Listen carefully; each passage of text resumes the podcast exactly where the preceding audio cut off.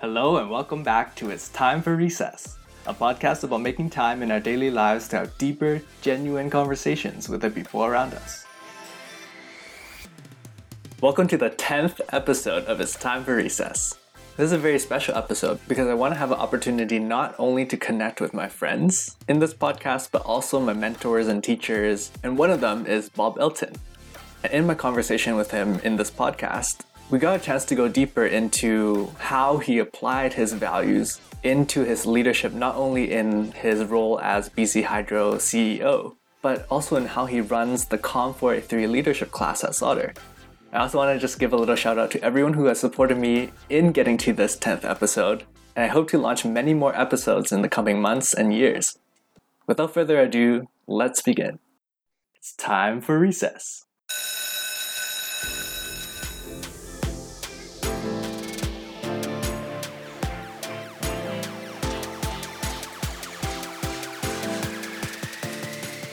I'm joined by a very special guest today. He was my professor uh, for Com 483, the Leadership and General Management course at Sauder. And then the next year, I came back and did a teaching assistant role uh, for him in that course. It is Professor Bob Elton. I'll let you introduce yourself because I think you know best. Thanks. Yeah. Nick. Good to see you again. Obviously, good to, yeah, yeah. In terms of my experience, I've had a variety of things. I was with PricewaterhouseCoopers for a long time. I was a partner there. I, I had various executive roles, CFO of some companies, CEO of BC Hydro. I've been a teacher in different ways, including the 483 that you mentioned at, at Sauder. I also coached soccer for 25 years. Mm. So I just had a variety of things. In terms of my life generally, it's been, I'd say, pretty stable from the outside anyway. I mean, you know, grew up in England and then we moved to uh, North America in our late 20s. And my, you know, my wife and I, our first date was about 50 years ago. So not, Yeah. not real. Um, and so, yeah, but from my point of view, my life, I describe it as uh, stable and one where I kind of enjoy every day versus peaks and valleys. That's good. I guess the first question I have, which I ask everyone at the start, is what is one of your favorite moments from your childhood that you remember? Yeah, I mean, so this is not really one moment. It's a series of moments. We used to go camping as a family a lot. And, and we, this was in places like Wales and Scotland and, and, and Ireland sometimes. And what I remember the most is that it seemed to rain a lot. And when it rained, this tent wasn't that big, and we were sitting hunched over this table playing cards uh, as a family, my brother and I, and my mum and dad. I actually enjoyed that. And when I look back on our holidays, yeah, we had good time swimming and doing other things, but at that time, just sitting in the in the tent playing cards and talking, Mhm. being a great time. You talked a little bit about your leadership journey, you know, going from Price Waterhouse PricewaterhouseCoopers to uh, various leadership roles. And one question I had was what were some of the key reasons that you come to believe had you considered for those senior leadership roles, right? Whether it's BC Hydro CEO or Vancity CFO. Sure. I, I think it's a, it's always a combination of two things. It's whatever you've done, so track record. And by the way, part of that is your ability to articulate that, is actually quite important. And then it's the way you come across. So in terms of track record, I think I just I probably did good. I think I did good work in, in most of the places I've been. Not all of them, but in almost all of them. And so I could always point to things that I'd done that were good. But how you come across things, particularly with leadership roles, frankly, unfairly, a lot of it comes to the way you have conversations, you know, the way you ask questions, the way you talk. And I think I came across as probably smart and as good at conversations. I ask good questions, I think, and I listen. Yeah. So I think wherever I was at with a track record in an interview process or the equivalent, I think I would always do quite well. So I think that's, that's actually the two reasons why I think I got various leadership roles. Yeah, yeah. I think articulating is such a good point because we might have a lot of experience, but if we don't, you know, express that to the people who are interviewing us, it's hard to Yeah. convince them that we are the right or the best suited for the role, right? That's right. And actually, an example of that. So I was applying for the CEO job at BC Hydro, and Yeah. that's about 5,000 people there, not had an equivalent leadership role. And I had a lot of leadership roles in smaller scale. And I remember one of the things I talked about in my application was look, I coached soccer for 25 years. So I really understand 11 people. I really understand how a group of 11 people can do great things. Right, right. I deal with different issues. if you think about it, it's a CEO role, got a management team, executive team of about nine, ten people. Um, it's surprisingly similar. It's not now. It's not all of it. I mean, you still need more than that. Than that. Say, I coach soccer really well. Yeah. And it was my choice, right? Instead of saying, "Look, I don't think I've got any leadership experience with with large organizations," I focused on, "Hey, I think I'm really great with 11 people." Right, right. That's an interesting connection, actually. Like bringing your personal life into your professional life in that way on well, your team. funny because one of the interviews, I remember one of the board members, because I because I got interviewed by you know all the board in different like groups of one or two or three. Right. And I remember one of them saying, "Look, uh, CEO, you don't get to play; you get to coach. You only get to coach. So, do you think you're suited for that?" Of course, that's great. That was a great uh, lead-in question for me. sure, I can do that. Yeah. Nice, nice. And then when you were CEO uh, for BC Hydro, of course, there are many big moments that you probably faced, but what were some of the major moments or events during your time that changed your perspective on, you know, life or leadership or changed the way you lead? Yeah, and, and maybe sometimes it's not that it changes it, it's that it reminds you of what you've lost, right, or what you've forgotten along the way. Because often right. there aren't really new things necessarily. You could have known that before. So one of them I remember, I was, you know, we were having some form of executive retreat, and we started talking about feedback. And there was a person that I worked with who I'd never really had feedback conversations with. I remember asking her, "You want to give me feedback about the way I'm leading?" And she said, "Well, I don't think you're focusing on values as much as you did when you first came in as CEO." uh, because you've moved on. Like you started with values, and then you moved on to vision, and then you moved on to objectives. But but other people haven't moved on; they're still focusing on values. And it was a really great example of how I thought I was making sense, but I was thinking more about my rate of progress and what I was thinking, right? What was going on in the heads and hearts of people in the company.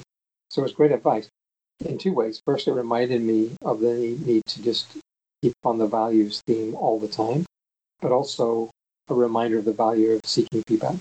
And, and again, it, when you, the more senior a role you get, the more you're in danger of not asking for feedback.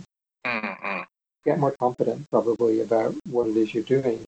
And people aren't telling you about the mess you're making. They're typically telling you you're doing fine because most of them report to you. Right. So that was one one example. Another was was a sad one. It was a fatality. Uh, uh, an employee that was killed working the learning there was again maybe an obvious one. You you know you think you know what your priorities are, but actually the safety of, of your workforce is the is always the most important one. Yeah, I, I knew that, of course. But going to a funeral and then going to mm-hmm. memorial service and you know and seeing uh, seeing this man's family that had a very powerful impression, and so that changed my priorities quite a bit. And in other roles that I've been in since, I've focused more on safety than I probably ever would it's interesting because with COVID, you, like you know immediately, it's obvious that it, yeah. they're the people. Uh, sometimes with, with safety generally, it's less obvious because you've got your safety statistics. In this case, we thought we were doing well. We, we had improving safety statistics. This came out of a clear sky. Then when I looked into it, I realized that no, there's reasons why this happened, and we had safety culture issues. So those are the two biggest ones, I think. Yeah, I think I remember you talking about for example, the safety thing is like valuing the statistics of safety, right? Maybe you have a good track record or a very low percentage of fatalities or, or serious injuries, but then you have to look at the serious but low yeah. probability events, right? Yeah, but those are also important. That's right, and those are always those are things you can't pick up with statistics often. Yeah. Again, I mean, not to belabor COVID, but when people think about risks, you know, the risk of a pandemic has been with us for a long time. Right. It's just that didn't happen. So everybody forgot about it. The climate crisis, people people haven't forgotten about it, but it's been with us for so long that again, people I wouldn't say they forget about it, but they they, they don't spend as much time as it on it as they do on this quarter's earnings. Mm-mm. Whereas arguably as a CEO or as a leader, you actually should be spending more time on those things because the organization should be doing a good job that's how I see it. Right. That's true. What are your thoughts on the idea that, you know, a lot of people might have, Well, you have to be an extroverted leader or an extroverted person to become a good successful leader because you have to be outspoken you have to you know display confidence or, or whatever you know stereotypically matches extroversion. What are your thoughts on that first? Oh, it's a great question. And, and i think i mean so first of all introvert extrovert i think has something to do with the way that we gain energy right? So i am an introverted meaning that i get a lot of energy from just going home and reading a book. I, I, don't need I don't need to see people. In fact, if I if I'm feeling low or down, it's often better if I don't. It's often better if I just read a book. Right. I think a lot of people assume that introverts are quiet, and we probably often are. But for example, to be a leader, one of the things you may have to do is appear in public and talk to people. It may not be a large part of what you do, but it may be quite important. So, from my point of view, I actually enjoy that a great deal. I enjoy being with a crowd of people and talking. It makes me nervous very nervous. Like I can, I can feel it now, how I feel in facing a group of people, a crowd of people. but I, I seem to do well at it because I think of myself as talking to, you know, a few people, five people, going back to that 11 people thing, right? I think of myself as talking to a small group of people. And I don't think of myself as talking to, you know, 500 people. So you may be an introvert or an extrovert, depending on the size of organization or the role you've got. You will need to be able to know how to project yourself a bit to a large group of people. And part of that, frankly, is remembering they don't know you. So they're going to judge you based entirely on what you say and how you come across. And so you put a bit of thought into that. One thing you mentioned, I think, there is confidence. You have to project optimism, I think, as a leader. Mm, yeah. But I do, and I do not mean everything's great. I mean, this is the situation we're in. It may be a good or a bad situation, but this is exactly how I see it and this is what we're going to do. Or we're not sure what to do. We, I'd like us to work together to figure it out. The more there's a crisis, the more you have to be clear about, well, this is what we're going to do next. Again, remember, you don't have to be confident about yourself. You have to be confident in them. You have to believe this group of people that you're leading mm, yeah. take move. So you don't have to be arrogant and you don't have to be super self confident. You just have to believe in other people. Right. And you have to convey to them that confidence that you have. And again, it doesn't mean you're smarter or stronger or more far seeing. You just have the role. You know, you put on the cloak today that said CEO or whatever it said, yeah. group leader. And so you have to play that role. You play that role. At the end of the day, you take it up. it kind of ties back to what you said earlier about, you know, articulating yourself and why you're the role that you are and just making sure that people are confident not in your ability to be outspoken or whatever, but also the confidence that you articulate in your vision, your goals, and your team. Yeah, it's funny. Another example. So I remember again Hydro. So I, I, I got the job as CEO, and first month I'm doing employee visits, and so I'm in a I think it was in Surrey, and there's a bunch of people there, and they're they're mainly these power line technicians. So typically big guys wearing these orange. yeah, yeah, yeah so so I, I, talked a few minutes about the company and then questions. And then the first question, second question was, what makes you think you're qualified to be CEO of this company? Mm. Um, you know, and so, and of course, people laughed, and I answered and gave a kind of a waffly answer. And the guy said, "No, no, but really, like, what do you know about this?" And so, I mean, yeah, it was, so it was a great question. Yeah. And what I basically said was, "Look, it's a, it's a leadership role. I'll be back in a year. You know, ask me the question then if you want." So then he said, Look, I've been here 25, 30 years. I've seen 10 of you. Mm. Like, I've seen 10 CEOs. Why should I care what you say? So, again, you know, you can judge me when you've seen what I can do. So, the point I'd make about that is I wasn't bothered by that. Like, it was kind of challenging, but yeah, they're fair questions. But I wasn't going to say, look, because I'm better than you or because I'm smarter than you. Yeah. Guy could do his job better than I could do his job. But, but I had my job. Yeah. Yeah. How, how do you think they felt afterwards? Oh, I think it was fine. Again, it doesn't doesn't mean you you've won people over, but it means that uh, it's a good start. Yeah, yeah.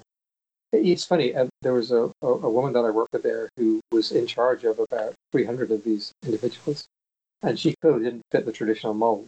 Uh, yeah, she was actually had been in an internal audit, um, and then she moved into operational role. And the first day she moved into this role, uh, there was some industrial action, like the union, you know, like a bunch of guys said, "Look, we're we're you know we're out of here. We're going to have a short strike." Interesting. And it was frankly, I remember talking to the. It was clearly just a, a challenge, right? Yeah.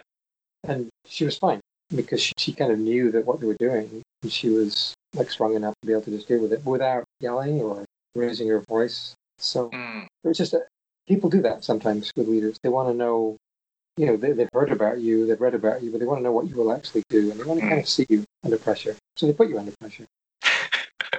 In an organization like that, where people are pretty self confident. Yeah. So yeah. I think that ties into my next question. So it seems like the key theme here is, you know, empathy and understanding and listening, right? And do you think those are strengths that you bring as an introverted leader, or what other strengths do you think uh, you bring as someone who is more introverted as a leader to the organization? Well, first of all, I think your premise is the, import- um, the importance of empathy. I agree with that. You've also got to make decisions, right? You've got to be clear and make decisions. So it's it's a bit of both, knowing what your role is to make certain decisions and make them at the right time, but also understanding others because that will help you make the right ones and will help you make them in the right way. I think the empathy part does. I think introversion does help a bit. Right. Yeah, yeah, yeah, same. it isn't that extroverted people are running around not thinking about themselves, but I think um, I think introverts certainly have no excuse for not being self-aware. Because if you're sitting at home reading books, you got time to think about you know who you are and where you could do better. I, but again, extrovert or introvert, I think everybody needs to think about empathy and the need for it, and to try and understand others. I mean, the other part of it is is reflection. I think int- does it Mm, yeah. reflection, it might well do. But being reflective, in my mind, has helped me to think about, think through issues probably more clearly. I probably gravitate towards situations, organizations where there's a fair amount of complexity and where there's an advantage to being reflective. People that are not reflective should gravitate toward roles that aren't like that. Mhm. So that's how I see it. So maybe we, we shouldn't talk about extroversion or introversion in leadership, but more about you know how you lead, right? I, I think so, yeah. Yeah. I, I mean, I think the one thing, though, I'd say, Nick, is if people are introverted and quiet and worry about that and think I couldn't be a leader, that's definitely not true. Right. You are an example of that in a way, right? Yeah. Yeah. Another thing I was going to ask is, you know, values seems to be a very important part in your life and also in how you lead. How have your values shaped your leadership style or guided you during difficult decisions? Sure. So, and remember that I have my values and you have yours, and often an organization has its own. Yeah. And they may be different, but but uh, but I, I start with a view that most of the time the values that we aspire to have are similar. So, for example, one that you often see is something along the lines of integrity, and that I think partly involves being honest. I think I Yeah. think it involves more though. I think integrity, you know, the origin of the word means whole, right? Yeah. I think it's partly about being your whole self, being not being different when you're at work versus at home or in the community. Yeah. And so that that value is one that I've always had. And so, for example, you remember in the class we talked about diversity and inclusion quite a bit. Yeah, yeah. My core beliefs is that, of course, in, in any situation, you want everybody to be able to feel that they can be who they are. And if they're who, if they can be who they are, their best, well, then we can all do better as a team and as an organization or as a company or as a family or as, as a soccer team or whatever it is you're, you're part of. So- So that leads to a whole raft of things that we have to think about in terms of, okay, who's at the table here? And how do we make sure that if you're at the table and I'm at the table, we listen to each other? Mhm. Because if you have to feel like you have to be like me, you're not going to be as effective, or vice versa. So, so that's one value that I'm that I've that I think I've had since I was a kid, and I'm not sure why. Yeah. And then, and then if you think about that, what that gets you to is you're thinking about people, and you're thinking about people being themselves. And again, I'm not thinking about the values of the company as much as your values and my values. Because I think as long as you can be yourself at your best, the values of the company will be fine. So then, for example, um, you're working on a budget and you know you have to cut your budget. A lot of companies going through that right now. COVID. Yeah. how do you do that? I remember again an example of with an executive team. I remember what we we were having problems because because we had we did we wanted to make cuts. We didn't know how to do it. And eventually, I remember asking everybody to go around the table and talk about times in their in their life or their family's life when they were short of money. What did you do? Everybody had examples. Sometimes it was them, their parents, their grandparents, and in every example, what the family had done is made a principled decision, and they communicated well with each other. And in my case, I can remember my parents saying, "Look, we're short of money at this point, and we're not going on holiday. But in terms of anything to do with school, we're good." So that was a clear statement. Education is more important than pleasure. Okay, that, that was a values based decision. Mm. Whereas what a lot of organizations do is say everybody cut 5%, right? Which is a top down, mechanical, arithmetical approach. It's not yeah. And, think about it when you're increasing budgets, you never do that. You never say, let's give everybody 5%. You say, we're going to spend you know, a million dollars on this piece of software or this capital thing or yeah. product when you're coming down, you tend you tend to not make values-based decisions because you want to avoid making a decision and you want to make other people make it. so that would be another, you know, so that would be another another example. And then the safety one we talked about earlier, where yeah. very quickly come to a conclusion. If you're talking about safety, it can't be about money. There is no trade-off between safety and money. So design everything safe in the first place, and you'll do just fine. So those are all examples of I think, seeing leadership through a values based lens. It doesn't mean that any leader, me or anybody else, is perfect. Yeah. The way you treat people, right? I remember thinking early on, first time that I ever had to fire somebody. Oh, yeah, that's hard. Very well, right? Didn't go well. And I remember thinking afterwards, if that individual had had their son or daughter in the room, how would I have done it differently? Mm. Uh, would I have done it? I think so. But would I have done it differently? Yes. And so when you're mad, when you're critical, and you're you know you're losing it, imagine a, a little kid in the room. yeah. How, it could be your kid, or it could be their kid, or their brother, or their sister, or whatever. How would you do it? So, so to me, values, you know, values-based leadership has got a lot to do with understanding who we are as people, understanding mm. who you are as people, and behaving as we wish we would behave to each other. If that makes sense. That's kind of like what I wanted to do with my podcast as well. Like, can we talk as people yeah. uh, to one another rather than just title to title, right? And just bring that human element. But yeah, wow, well, and also, a lot to process. Yeah, but also, I mean, so yeah, I mean, I've got a, a wife and two kids, and so the number of times I would come home and maybe forget who I really am. Mm. And I get from either my wife or one of my kids, you're not CEO here. You know, like, you know, you're, you're at home now So can we talk about this differently. And it's not that I would kind of go in and say I run the place. Sometimes you feel if you're doing a leadership role, you think that you're under a lot of pressure, and you think that you know you, you should get special consideration and blah yeah. blah, you're tired and so on. And you know, no, you know, hopefully you're in a family situation where people bring you back to earth. That's good. That's good to hear. But yeah, I really connected with the point where you mentioned like you know when things are going well, you know, there's specific things that you want to be known for, like putting one million dollars into this program or that program. Yeah. But when it's the other way around, you want to avoid as many bad uh, situations as possible. So you try to cut everything by five percent, like you said. But then that's not really values based.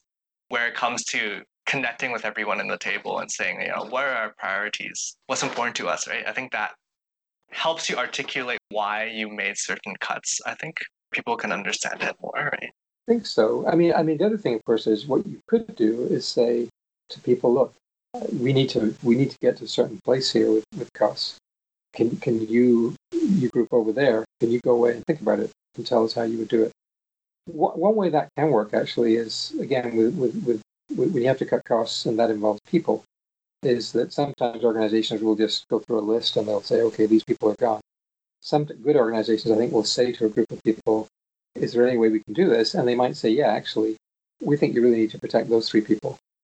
So, for example, we can, mm. we can all take a 30% cut over the summer.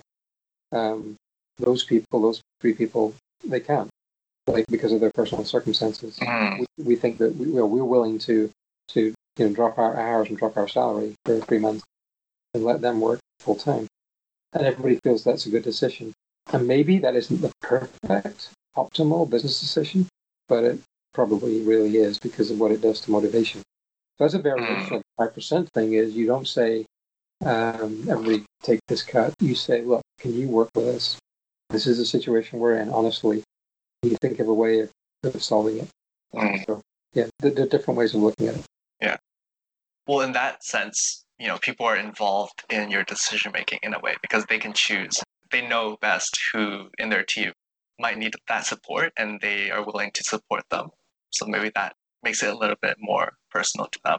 Yeah. Uh, I mean, so when you get a leadership role, often the question, okay, what's your vision, right? So I remember in the hydro example again, I remember going around the province, like I said, first month or so, six weeks, and it was it was hard at times because um, they hadn't had a pay increase for three years.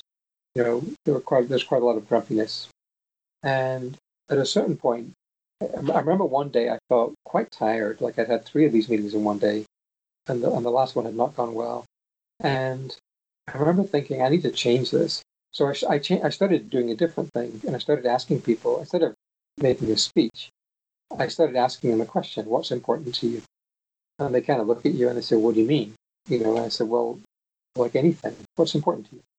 And of course, it would not be anything to do with electricity. It would be, it would be something about their family or their children or their community, their little league team, the environment. And it tweaked after a while. Should, maybe it was obvious. It was all about the long term.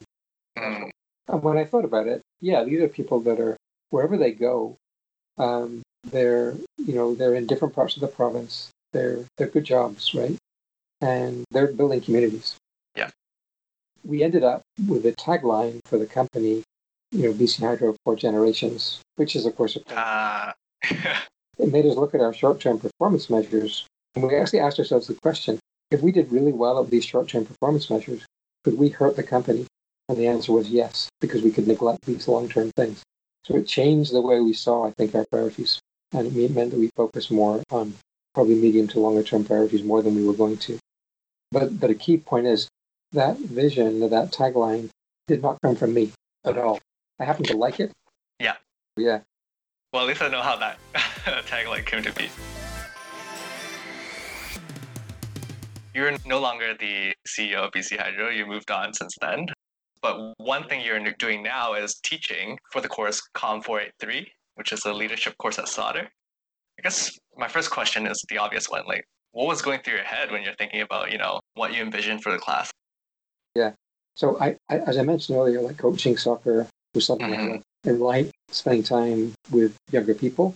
I think the reason is that if you did nothing, like if you coached soccer and did nothing, they would improve.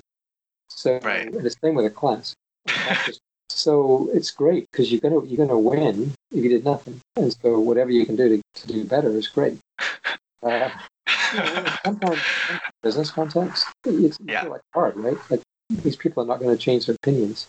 Whereas with students, you're learning so quickly, uh, and it's fun to see that. So that was why I did it because I sampled it really enjoyed it. That's good. And you've stuck with it for like Yeah, many years, right? yeah, Uh, we don't have the class this year, but hopefully the class resumes uh, once the COVID situation is done. resumes. That's a play on word. That's, that's uh, what you did there. you talked a little bit about what you envisioned for the class, like you being there and having the students learn from each other, that they can improve in some way. And I think being in the class, you know, the first time, and also being a TA for it, that seems to be the theme. Like the students are at the center of the class. They discuss the issues and topics, and you're just there to facilitate and maybe add a few things at the end about your own experiences and your own thoughts on the idea. How do you think that came about? Well, I think I think that is how most university learning should be. I mean, it's funny. Like I, I've mentioned now a few times, I coached soccer for 25 years. It took me a while, I think, to realize I could be a lot more effective if the players have more autonomy. Of course, there's things that they can have autonomy on, like you know, picking the team. They don't get to do that. But in terms of a lot of other things, if you give them more influence, you, you'll get a better result. So I think I know that. Of course, there's always a temptation when you're standing in front of a class. There's a dynamic there, right? You're standing, everybody else is sitting. Yeah. They're facing you. there's a tendency to think you're kind of all that that, you know, you know more than they do. But again, it goes back to a role. You have a role. And I think the key, you use the word facilitation. I think that's key. In other words, if all I did was talk, I don't think people would learn very much. There's a few things that I think are absolutely vital. In other words, things that I strongly believe that, of course, I push. But if during the discussion you collectively don't agree, then I'm really intrigued by that. And I've learned over the years, and we even discuss something, and you suddenly think, yeah, I never thought of that. A good example is um, a leadership case that we do. I, I won't mention it. and and it's one where you know the question is, did this individual? It happens a lot with leadership cases. Did this individual could they have done better? Uh, what could they have done? And and one of the questions was, well, could they have looked at their mental health? You know, is is the question of their mental health something we should talk about? And that was a new comment that I'd not heard before. And the person that wrote the case from Harvard certainly never thought of that. But actually, I think it's something we're learning that the way we treat people sometimes in organizations, it is creating mental health issues. And we should be thinking about that. It goes back to the safety question earlier, right? Yeah. So thinking of yourself as facilitating is good because I'm not thinking that's the wrong answer. I'm thinking, oh, so uh, that's how we learn, right? It's funny because like for me and also i think from seeing the students a lot of them in the first class they're waiting for you to you know preach or say oh, something to them that will inspire them to like be leaders right? But then there's not always the right answer that you're trying to portray here. Well and yes and also of course we have a lot of discussions about topics that where there is no right answer you know whether it's black lives matter or you know the, the need for diversity and inclusion or you know the question of whether driverless cars are a good thing or a bad thing. There's just so many things we talk about. Yeah. Funny, as we're just talking then, so there was a soccer practice that I was in years ago, and I remember asking a question of the team, and there was a bit of a reaction, right? They were kind of not very happy. And I said, Look, I was just asking. And one of the girls, probably about 13, said, You never just ask. Oh. yeah. I, there was this long silence. Kind of people nodding. I remember going home and discussing that with my wife, and yeah, I got kind of feedback. That's true. And so sometimes I think um, I really like to be Socrates. You know, he like he he went he sat around in this kind of Greek marketplace, basically went around asking people questions. And to be honest, when you read his stuff, he mm-hmm. always knew the answer he was he was aiming at. He was driving people towards a particular place, right? And he got put to death in the end, right? Because he really. and so I think over the years, I've kind of realized that is a tendency that I have, and that it may look like facilitation, but if I'm not careful, I'm pushing the group too much. And I think, again, mm-hmm. at my best, I don't do that. I actually think with online learning and with, with COVID, we're all going to have to learn the need to have students take more autonomy in the class. And yeah. I think, and I hope that will lead to even more genuine facilitation. Mm-hmm. And I think I certainly can learn a lot on how to do that better. Yeah. All right. There are many key themes in your life that you also bring into the class, right? Whether it's the concept of diversity and also things like thinking about the future, listening, feedback. How do you think that translated to how the class is run? It's a good question. And it's interesting because you wonder if it was a different teacher, would it be a different set of things? And would it be mm-hmm. better or worse or just different? And so in my case, yeah, some of these things are things that, so for, I mentioned the diversity and inclusion thing earlier. It has to do, I think it has to do with values. It probably also has to do with background, like with the, with the gender thing. University was all, all male college. You know, high school was an all male high school. When I first joined PwC, there was one woman who joined at the same time as I did, and she was the first oh. ever professional uh, woman in the office. Interesting. Yeah. Yeah. So I kind of seen a lot. I've seen change, obviously, and I think we're so much better now than we were then. Interesting things like Black Lives Matter. I've been learning a lot about. Mm-hmm. Yeah. So obviously, diversity and inclusion goes beyond gender, well beyond gender. Yeah. So that's one example of a framing. And frankly, when I look at the class, you know, every year, of course, I'm looking at a very diverse group, and I like that. I think it's great. And all of you are going to have to figure out ways of working with a lot of other different people. So that's one. I think the framing, like trying to understand what's happening in different countries, um, understanding you know different stories. You know, how does a an entrepreneurial business person develop a company in China versus one in the US. It's, right. And I think a lot of really good leaders, whether it's corporate or in government or anything, they understand context. Mm. When we make a decision, it isn't always the decision you think you're making. In other words, should we make this capital investment today? Often you have to look, look wider. You know, a good example might be climate. Does climate affect my business today? Climate change? Uh, will it affect it in five years, 10 mm-hmm. years? And, and you start thinking differently maybe about business problems. So a lot of what I hope to bring is when somebody brings me a, something they want to have approved, this is in a corporate setting, they'll often say, this has to be approved today. And I'll say, really? then we'll start talking about, do we have the right question? Right. Sometimes I'm too reflective, I get that, and you can see people rolling their eyes. But surprisingly often, actually, yeah, there is a different question we have to answer. Right. Yeah. So I think with the class, that learning how to frame decisions is something that we really work on. Yeah, for sure. So those are two examples, I think, of things that, that I've brought to it. Mm-hmm. So I just wanted to hear your perspective. Like, since you've taught the class for many years now, how do you think the class or the cohorts of students evolved or changed in terms of, you know, maybe the things they talk about or just the way they are since you started teaching it? And how do you think that reflects, you know, the changing environment outside? That's a good question. I mean, sometimes it's hard to tell because, of course, it's a gradual thing, right? It's like the, the boiling, the water that's boiling the frog that, you know, half time you don't realize. Yeah, yeah. So one one change that I've seen that I've mentioned to each classic I think, is a, a diminishing interest in financial analysis and in financial acumen. And I, I, emphasize the word interest, that it's harder and harder, either because I'm not doing it as well mm-hmm. or because people are just aren't as interested. And I'm not sure. Um, superficially, it, it feels like a problem. But you know, it might be that just as we've got, we don't read maps anymore, right? We just Google Maps or whatever. yeah, yeah. Like even I, like I pride myself on going to a new city and figuring out the landscape and not using, you know, not using Google Maps. But even I, I got lazy and I just plug it in now and just. so is financial analysis going the same way, where actually you don't need to, you just have to you know, use use your machine. So that's one one change. I still think that being able to do mental arithmetic is a valuable skill. Regardless of whether you're an accountant or whatever you are, I think it's a valuable skill in business and in organizations. Number two, I, I, I think on the value side, I think it's getting better. Um, I think it was always good, to be honest, with this class, possibly because of the application process. Right. yeah.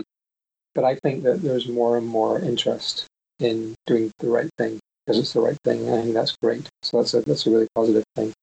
On technology, predictably, there's just more comfort. So with driverless cars, I think the first year or two, well, I'm not even sure it was a thing, um, but there's a lot of concerns about things like driverless cars. Right. And I think it's as times have gone on, it's more about well, when you know, like what's holding you guys up, you know. Yeah. But so technology generally, technology adoption is just something that people are more comfortable with. You should see what COVID has done to that. just accelerated it, right? Yeah, but also I wonder whether we're more cautious. I wonder whether there is some kind of little bit of a of a hesitation that people have to speak their minds. Uh, I think you've got to work harder to get people to be controversial in the class. Right. Yeah. And that could be again, it could be the application process. You know, that, that that's accepting more people that are more want to be more collaborative. But there's something missing, I think. And, and I, I've heard, obviously, I've read that there's a sense that that's happening generally on campuses. Okay. You know, possibly because of the social media reactions to things that people say. It's interesting as a teacher. Um, you know, you go. I, I look at webinars, for example, Harvard webinars on teaching online. One interesting questions is, you know, do you record the class? And if you record the class, does that mean that people will be, including teachers, will be less frank? Right.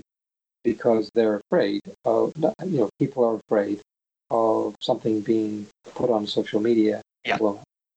So, so how can we have honest, clear conversations, respectful conversations about controversial topics? Um, I mean, I hope we can, but that, I, I think that's something to think about. As a teacher, I'm thinking, yeah, I need to get more skilled at that because I don't want to lose that part of the class. Yeah, for sure. Because I think people don't want to say the wrong things or hurt anyone's feelings. Yeah. Like we talk about political correctness and those things in the class Yeah. as well, right? And maybe that's just something like over the years, that's something we just start thinking more of. Yeah. Yeah. It's hard, right? Because what I always worry about is if you can't even discuss it, you can't even ask a question. Right. Now, and I understand. So, for example, the question, do all lives matter? Is that a controversial question? It actually is, I think, for me to ask it, because personal view is because I believe the term Black Lives Matter does not imply that others don't. Right. It implies that for years, Black lives did not matter as much as other Yeah. in the US, but also in other countries. So that'd be an example. But but are we allowed to question things like that and, and have a discussion about them? And if we're not allowed to have a discussion about them, we end up in our echo chambers reading our Facebook or whatever, our Instagram feeds. And this Yeah. class is no fun if people don't express, you know, different views. Well, it is fun, but it, it's more fun if they express different. yeah, for sure. So that's that. I think that's been a trend, and I, and I don't think it's just because I've read that it's a trend. I think I've actually seen it. I think I'm Yeah. feeling. Yeah, it's just a bit more hesitation. That's interesting to hear. Yeah. Yeah. So you say the ideal situation is one where, you know, you learn just as much from the class as we learn from you. So what have been the biggest takeaways that you've gained from students uh, in your class? Thank you. That's a great question. You know, one of them is courage, and I think it's not always in the class. It's the continuum of, you know, what you learn about them before they join, and what what people share in the class, like in that icebreaker exercise that we have. Um, Oh, right. Yeah. But then it's also, you know, the courage that I see from many students, or as they ex-students, as they get into the workforce and do amazing, you know, amazing things. And I don't mean by that, you know, amazing things as in high school reunion where I'm more amazing than you are. I, I just mean working with tough stuff sometimes. Yeah. Difficult circumstances, and and having the courage to try new things. When I look back on my career, I, mean, I was pretty conservative. Like I, I, I went to university, I joined a CA firm. You know, nothing wrong with that.